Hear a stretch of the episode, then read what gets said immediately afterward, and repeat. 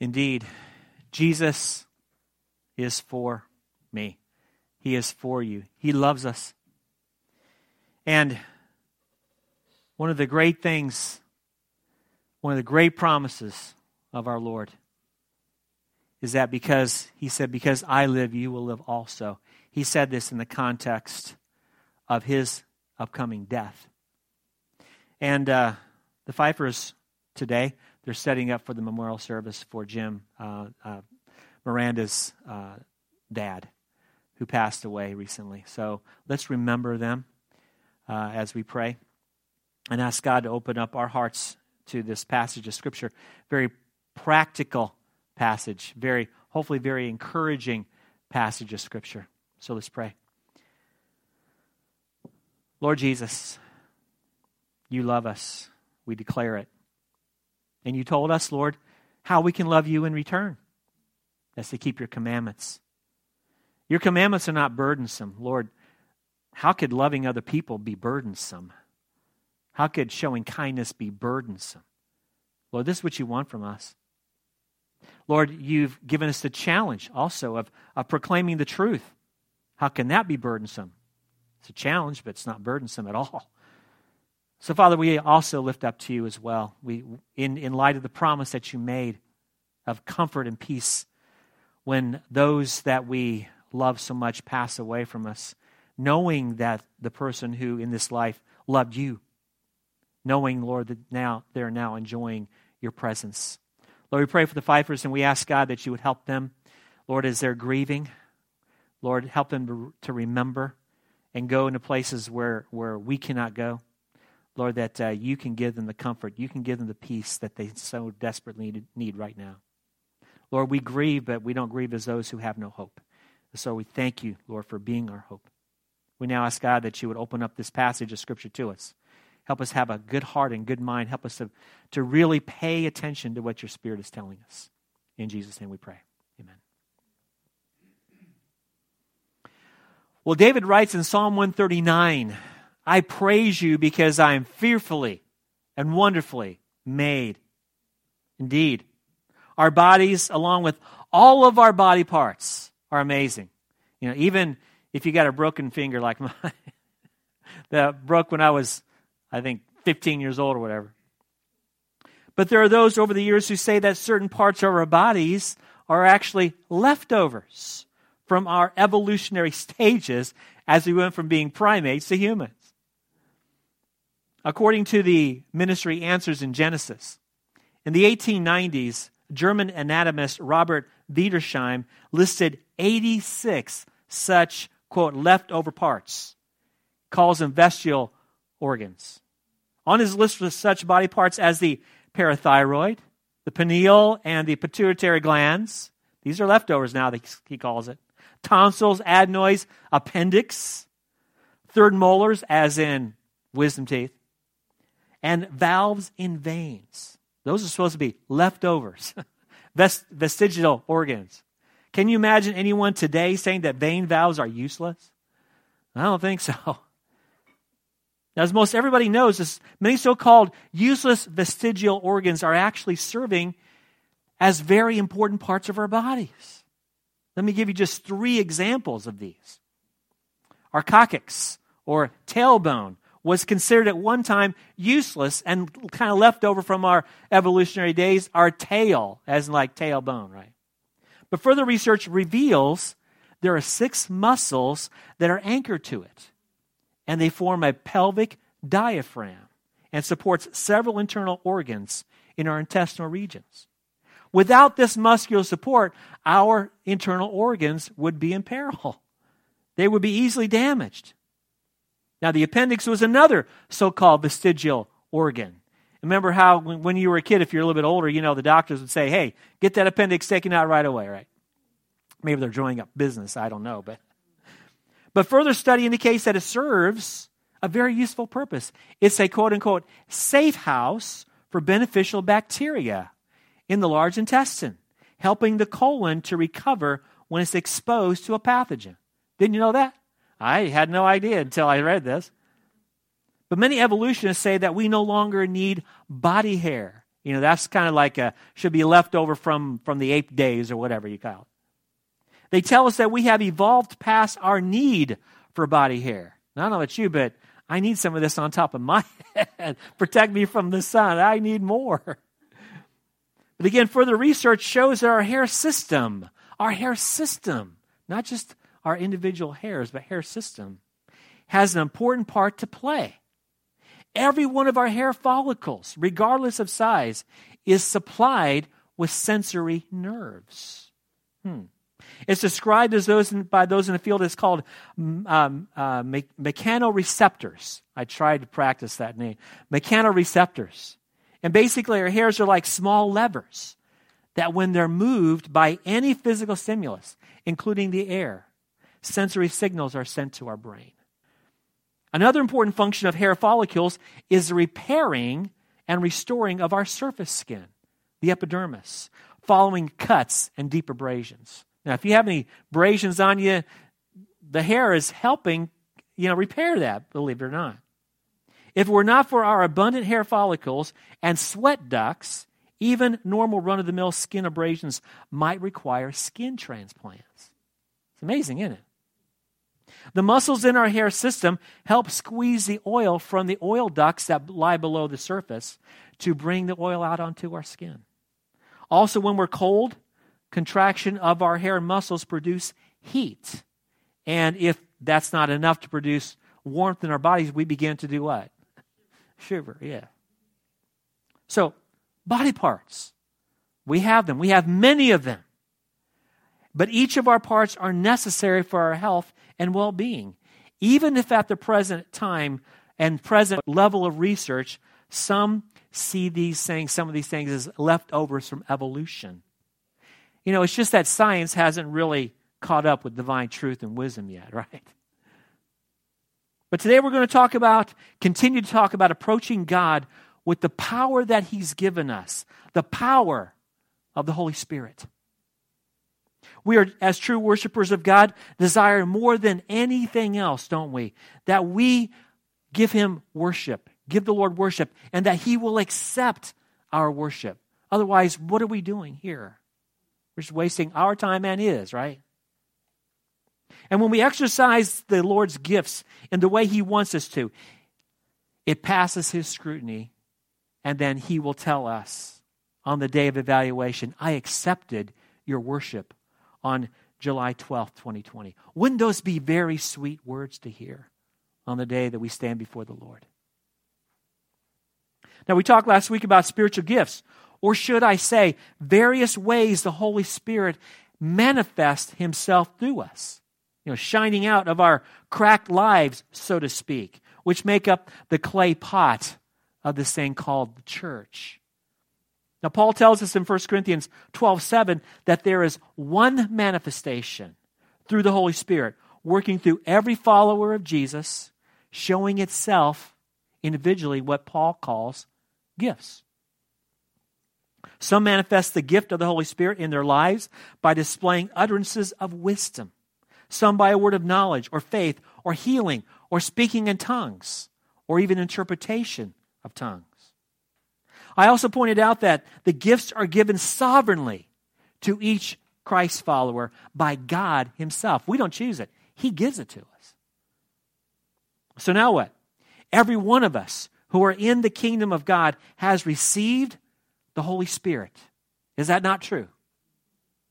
God has brought us out of the kingdom of darkness and put us into the kingdom of Christ. And through the Holy Spirit, we have the ability to say that Jesus is Lord and not Caesar is Lord. Well, today, for us to say Jesus is Lord is a big deal. Would you agree with that? But when Paul wrote this letter to say Jesus is Lord was uber important. For there was another person claiming lordship in that day. His name was Caesar Nero. And Nero was bloodthirsty. He was beginning to like the idea that he be addressed as Lord and worshiped as a God. Kind of like a guy named Kim Jong un today. You know, he's kind of like that. Well, one author stated this about how important it was for the citizens of the Roman Empire back then to worship the Caesar. If you were a citizen in the Roman Empire, you were expected to worship Caesar. Quote, if you live within the empire, then you owed the empire or the emperor supreme allegiance. If you were back then, what would you do? In other words, Jesus is Lord is a counter-cultural, counter-political statement of the first order. Jesus as Lord meant that Caesar was not. It took great courage to say that Jesus is Lord, and the Holy Spirit was the source of that strength that enabled the Christian in Corinth to bow the knee only to Jesus Christ. Now, we know in our part of the world, it costs very little to be a Christian today, doesn't it? although the, it's getting a, a tad more expensive, I would think. Now, I'm convinced that, that all out persecution of those who say Jesus is Lord with emphasis will come to our shores sooner rather than later. When we say that things are out of step with our culture, such as what God says concerning the LGBTQI plus, is tantamount to hate speech in increasing measure. See, we probably will be able to say Jesus is Lord. That's all well and fine, as long as we say and agree with what the culture says as well about things like the LGBTQI plus community. Anything less will get us in trouble. And most recently, as you probably have heard, the governor of California banned singing in worship services. Even if you were to wear a mask and you had social distancing, you're not allowed to sing in a worship service. My question is who's going to enforce that? Maybe some watered down pastors. I don't know, but just saying. Now, the pastor could be arrested if the pastor were to say something like, you know, I'm not going to go along with this. Now, he could be arrested, not because he follows Jesus.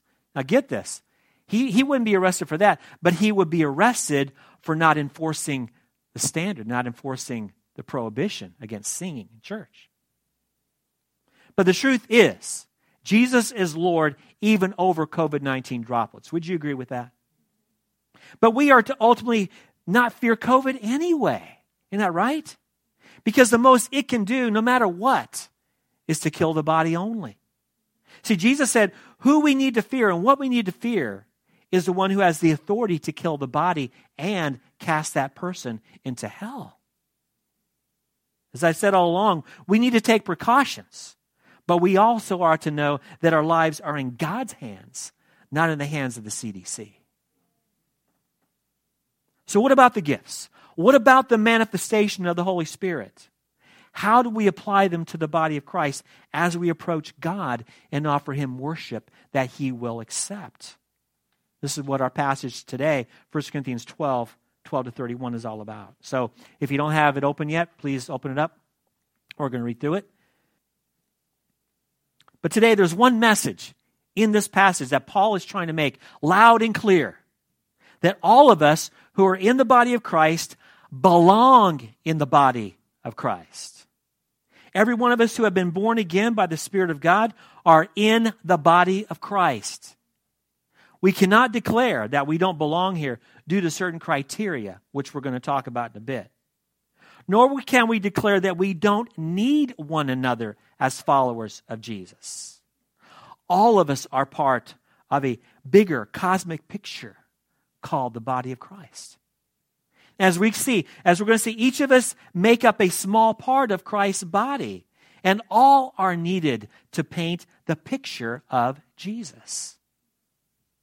But before we actually dive into the text, let me, let me remind us that Paul was not writing primarily with the universal church in mind. Now, he was writing primarily to the Corinthian church. And though Paul did tell others to have his letters read in various places and various churches, primarily he was addressing the local church, and here particularly the church in Corinth. Now, this has become important as I draw this passage to an application point for, uh, for us.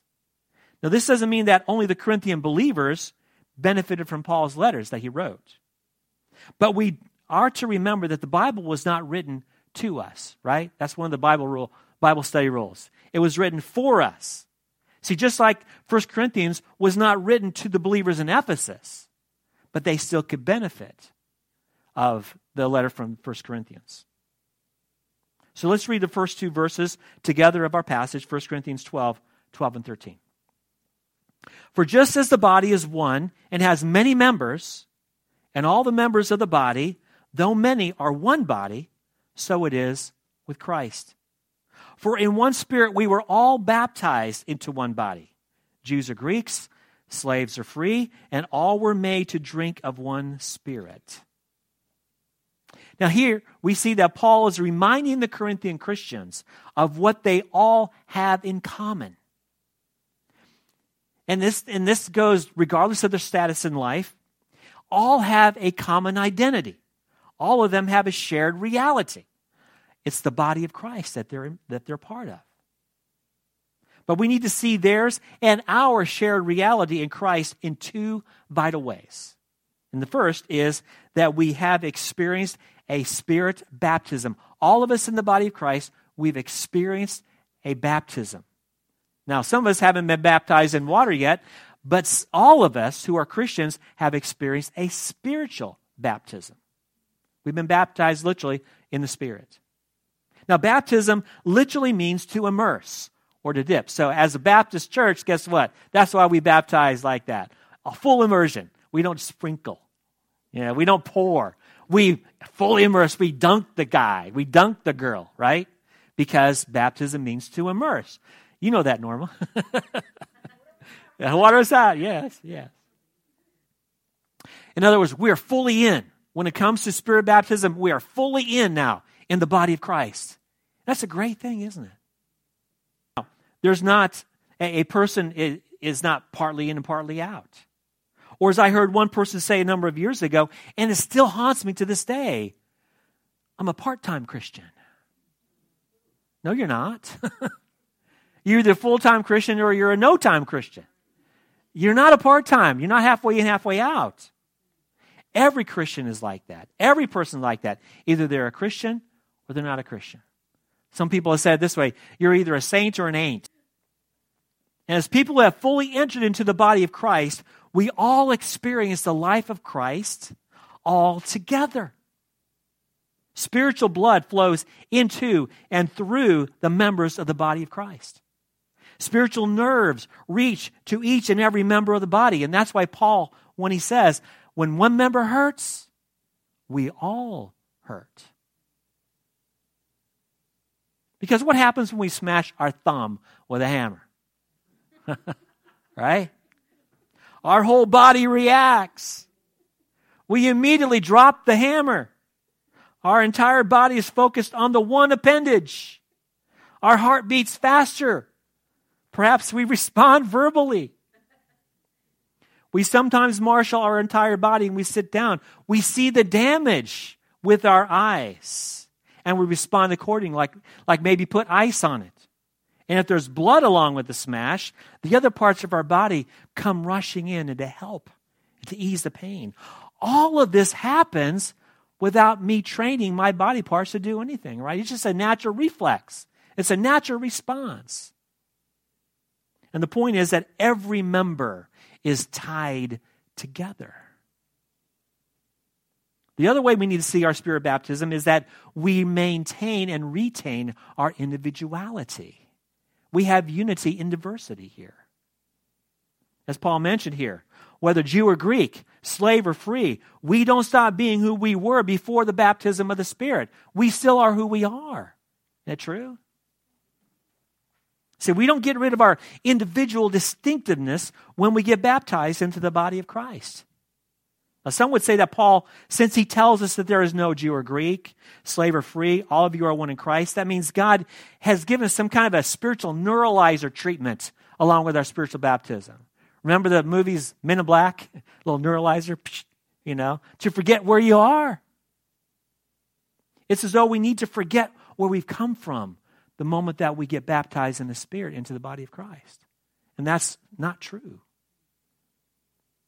Because God's sovereignty dictated where we were born, into what family we grew up in, individual experiences and pains and joys.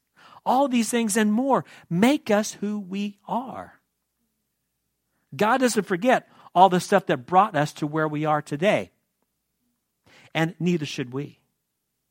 See, all of us have roots. All of us came from somewhere. Would you agree with that? It's good and right to know and appreciate our past. And what makes us as individual members of the body of Christ so fascinating is how God in His sovereignty brought us to where we are. That's why it's so cool to be able to interrelate with one another, to sit down and hear one another's stories. God welcomes us in Christ, and we are to do the exact same thing with one another. And spiritual gifts, in large measure, help us to do this. But now get ready for the biggest word in the English language. And what is that word? But. See, we all have a personal past. We all have an individual family identity. We all have a gender identity. And according to God's truth, there's only two. True? But now we belong to an even greater identity that transcends. It goes beyond our own personal identity. And all who are in Christ are members of the one body of Christ.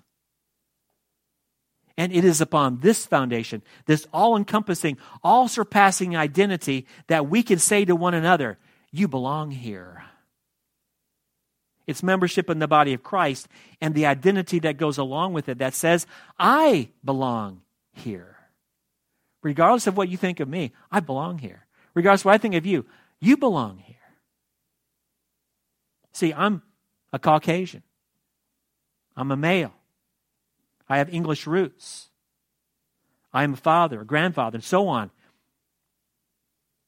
But with all that I am and all the experiences and descriptions about myself, the reason why I belong here is because I've repented of my sins and I trust Christ and I've been spiritually baptized into his body. See, I received the Holy Spirit baptism, and you have too, if you are a real Christian, if you are a real follower of Christ. So let's continue with the text in verses 14 to 20. For the one for the body does not consist of one member but of many. If the foot should say because I'm not a hand, I do not belong to the body, that would not make it any less a part of the body. And if the ear should say because I'm not an eye, I do not belong to the body, that would not make it any less a part of the body. If the whole body were an eye, where would be the sense of hearing? If the whole body were an ear, where would be the sense of smell? But as it is, God arranged the members in the body, each of them, as He chose. If all were a single member, where would the body be? As it is, there are many parts, yet one body. So, what's Paul saying here? In brief, God considers every person, every member of the body of Christ, occupying a very important place. Now, this is true whether a member is a spiritual foot, an eye, a hand, or even an armpit. See, God has sovereignly placed every member where He wants him or her to be. But we all have a tendency to not appreciate that.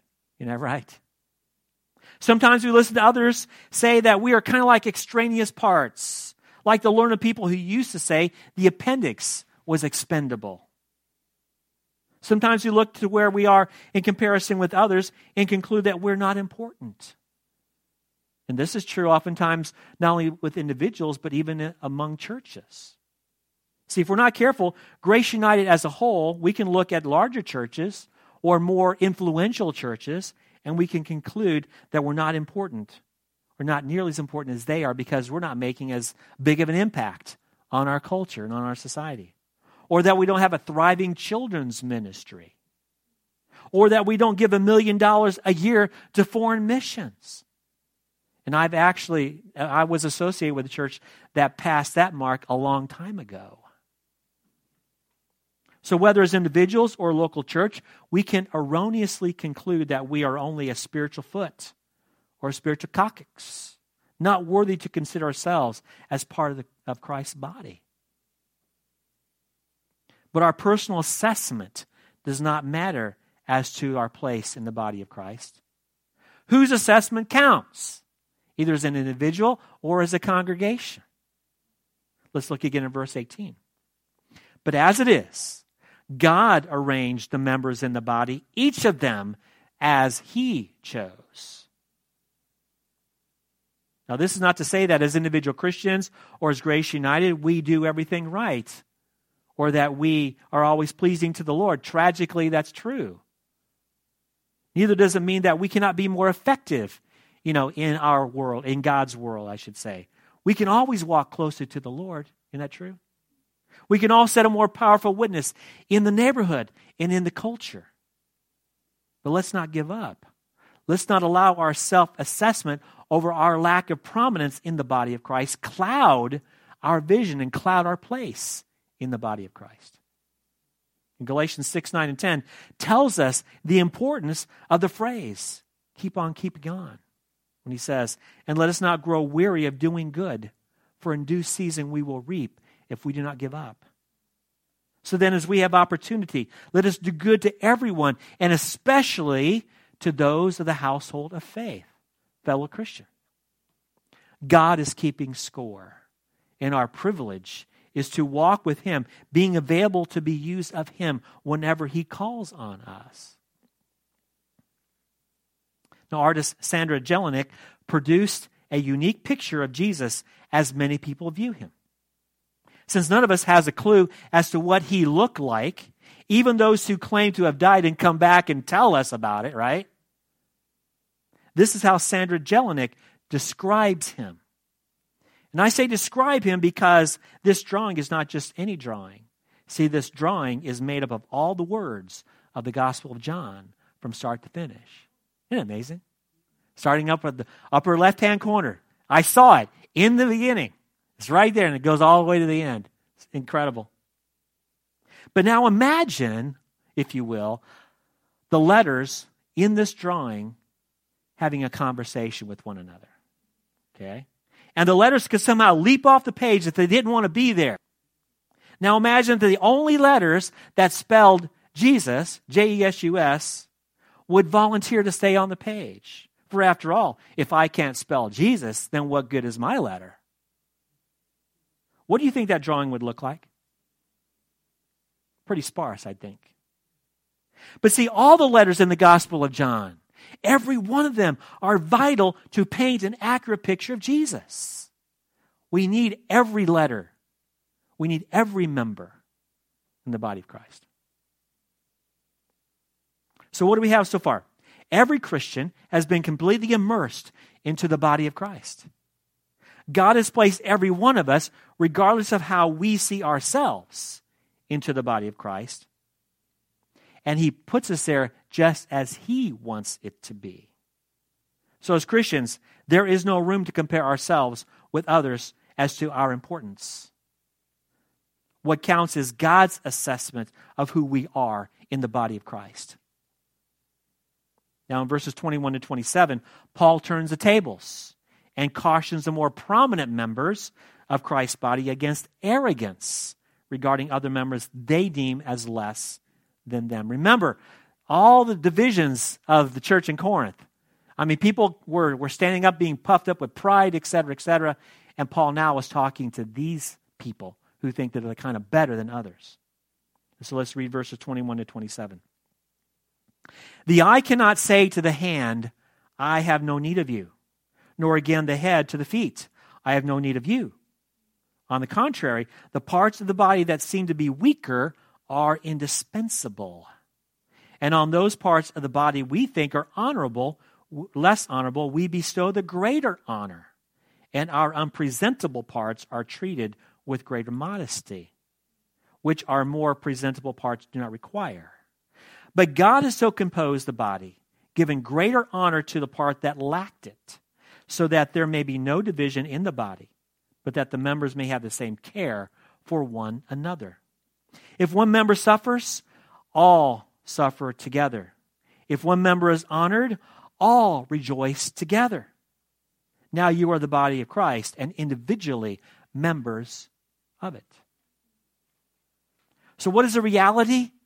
In every local church congregation, there are some who have more real needs than others. Isn't that true?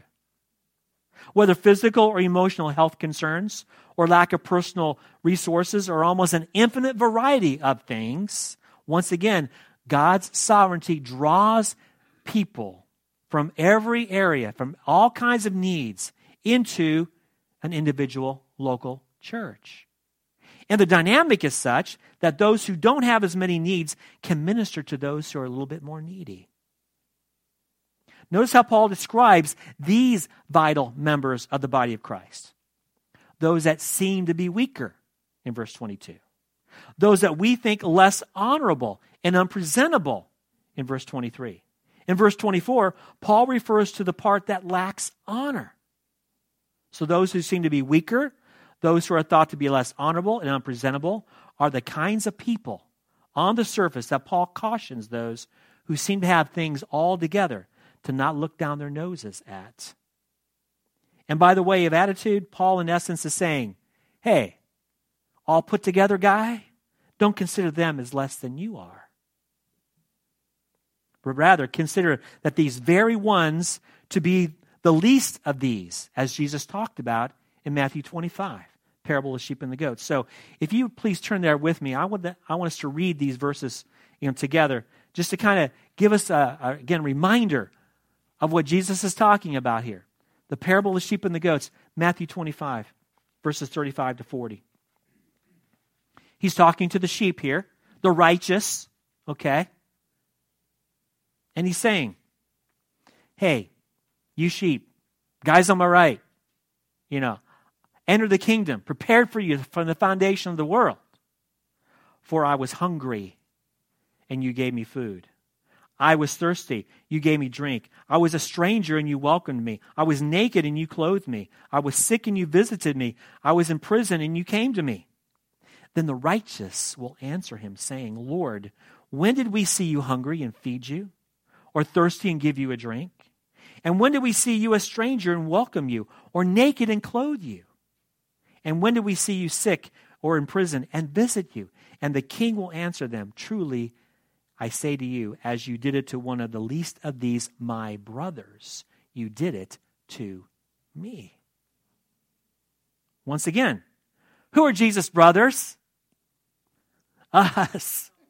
Fellow sheep. Fellow sheep. Our spiritual siblings. That's who Jesus, the least of Jesus' brothers, are. When a brother or sister in Christ has a need, Paul basically says, This is one of the least of Jesus' brothers. And we who are able to meet the need are to meet the need. And so when one member suffers, all are concerned. All suffer together. And when the least of Jesus' brothers comes out the other side of the trial because the need is met, guess what we can do then? We can rejoice because we came together to meet the need. Huh. But it looks good on paper, doesn't it? Looks great. But how often do Christians automatically spring into action to meet the needs of needy Christians in a local congregation? I'm thinking overall now. Does it happen all that often? I don't know. We've all heard horror stories that speak the story loud and clear. If you're people, if you're the kind of people who have it all together, if you're the nice and good and kind and, and nice, nice person, you belong here. But if you've got needs, and you're a little bit more off putting, go find something else. Go find somewhere else to, to do this. I'm grateful to say, as Grace United and as your pastor, I've witnessed incredible need meeting here over the years that we've been Grace United.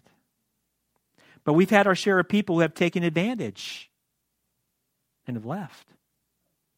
Some who were with us for years no longer saw a need to be here, and so what they do? They said, See ya, I'm out of here. And the pain is great, isn't it? Well, why is it so great? Well, what's the analogy that Paul is using here? It's that of a body. And when a member of the body of Christ leaves because they've been offended and choose not to deal with the issues, or they feel like they just need a change, or for any number of reasons, what's that like? Is it too much of a stretch to say that's we're kind of being dismembered? A knee leaves us for no good reason. And the body of Christ at Grace United now has only one spiritual knee. We're now walking wounded. Now, why am I saying this? Why am I saying it in this way? Because in our culture of choices, choices, choices, the enemy of the church of Jesus Christ can use the idea of boredom or options of, or self perceived slights to divide his body.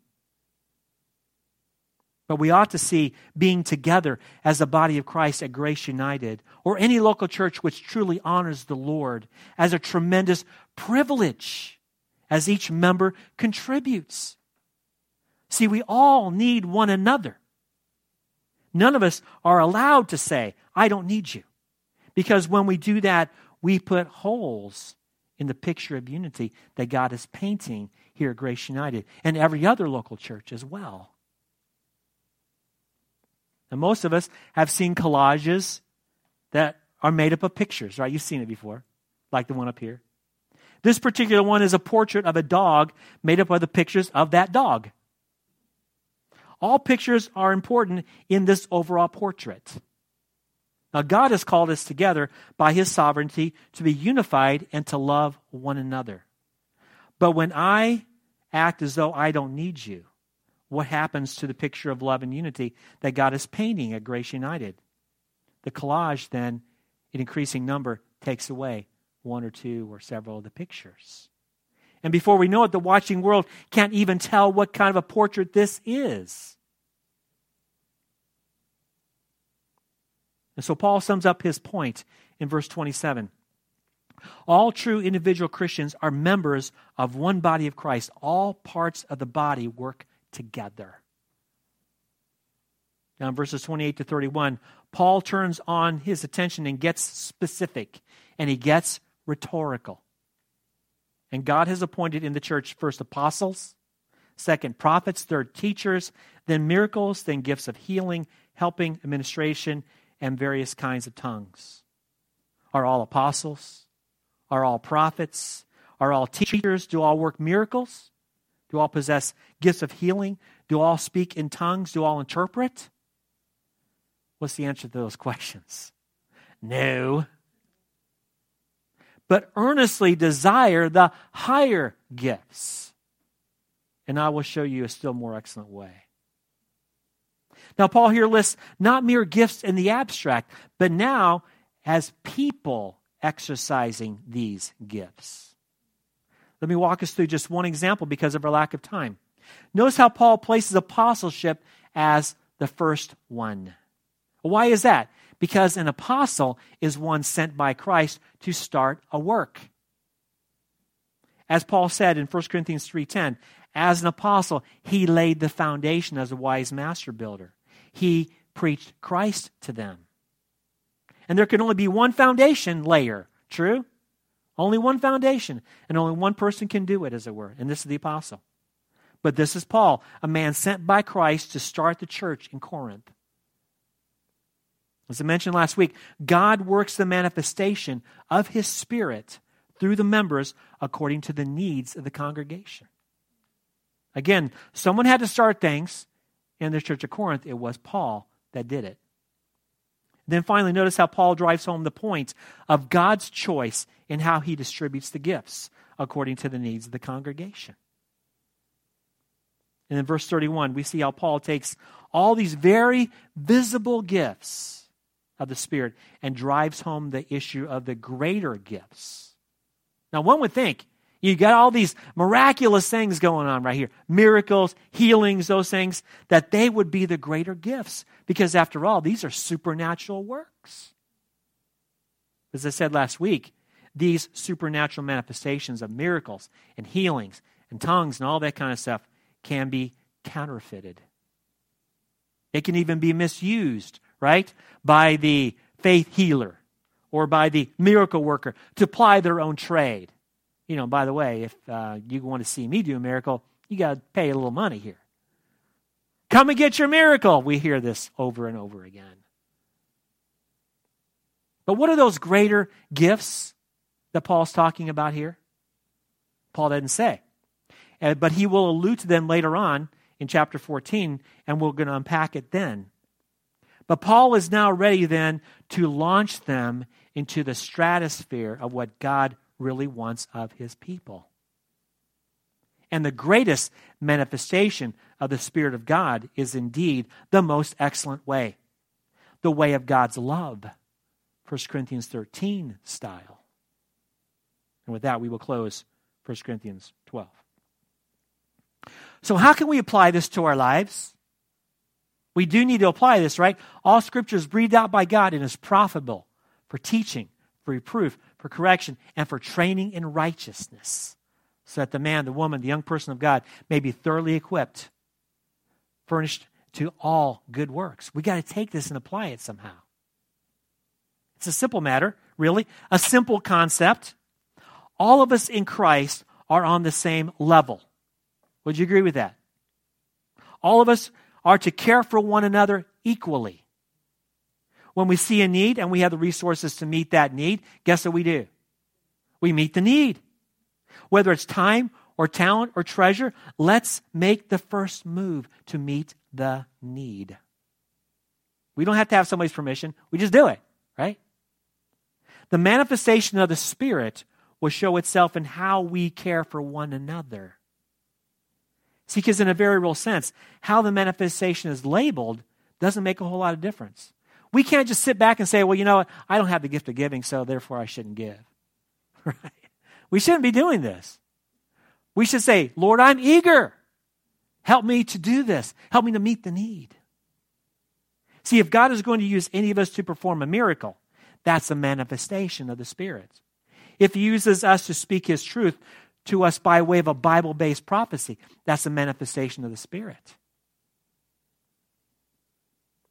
When I was in the military, many moons ago, we had all kinds of military exercises. And when I reported for those 12 hour shifts for days on end, there was a lot of waiting around it. Then it came our turn to play in the exercise. In the overall scheme of things, it was a small part. Sometimes we, our little part only lasted a few minutes. Other times we were right in the center of things. And at the end of the exercise, the entire installation literally was graded on how well we did. If the base overall did outstanding, we all actually received rewards. We call them fruit salad. We put a little ribbon on our, on our shirt or on our uh, jacket. But regardless of how we all did, at the end of the exercise, Guess what happened to my paycheck? It was the same. Whether I was right in the middle of the action or whether I s- literally sat on my backside for the entire thing, it didn't matter. In other words, I was paid to be available. And my challenge to all of us is that very same thing be available. See, God has given us His divine resources. And when the heavenly commander calls us into action by His Spirit, or we see a brother or sister that has a need that we can meet, we can simply say this to the Lord as a prayer Lord, I'm available. I'm available. Yes, Lord, I will do this. I will meet that need of my brother and my sister. See, the greatest ability that God gave us is what? Our availability. And may we, by the power of His Spirit, be available that He might be glorified in His church. Let's pray.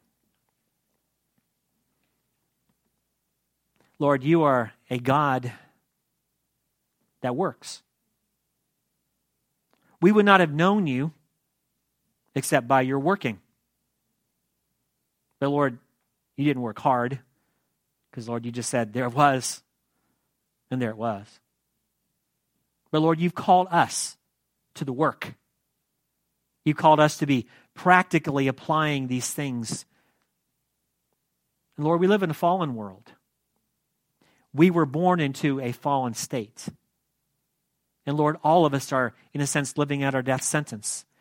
Because from the days of, of Adam and Eve in the garden, when, when we were told, when, when we heard, we'll know, we'll be like God, knowing good and evil. We have, since then, as a human race, we've been trying to decide what's good and what's evil. And so, Lord, we're living out our own death sentence. But by your Spirit, Lord, you've given us the power, you've given us the incentive, you've given us the desire to live your ways. And your commandments are not burdensome. Help us to live them out. Help us to meet the needs of our brothers and sisters. And that is what is going to please you. We thank you, Father, for these things. And now we ask God as we as we close our time of worship, help us, Lord, not to stop worshiping as we leave this place, but help us to continue worshiping because, Lord, you're out there as well as in here. Lord, I pray that you help us as we give to take these monies that and, and make good stewards of them so that we can share your gospel, to share the needs of the ministry here, not only just here, but around the world as well. And we thank you for these things in advance. In Jesus' name, amen.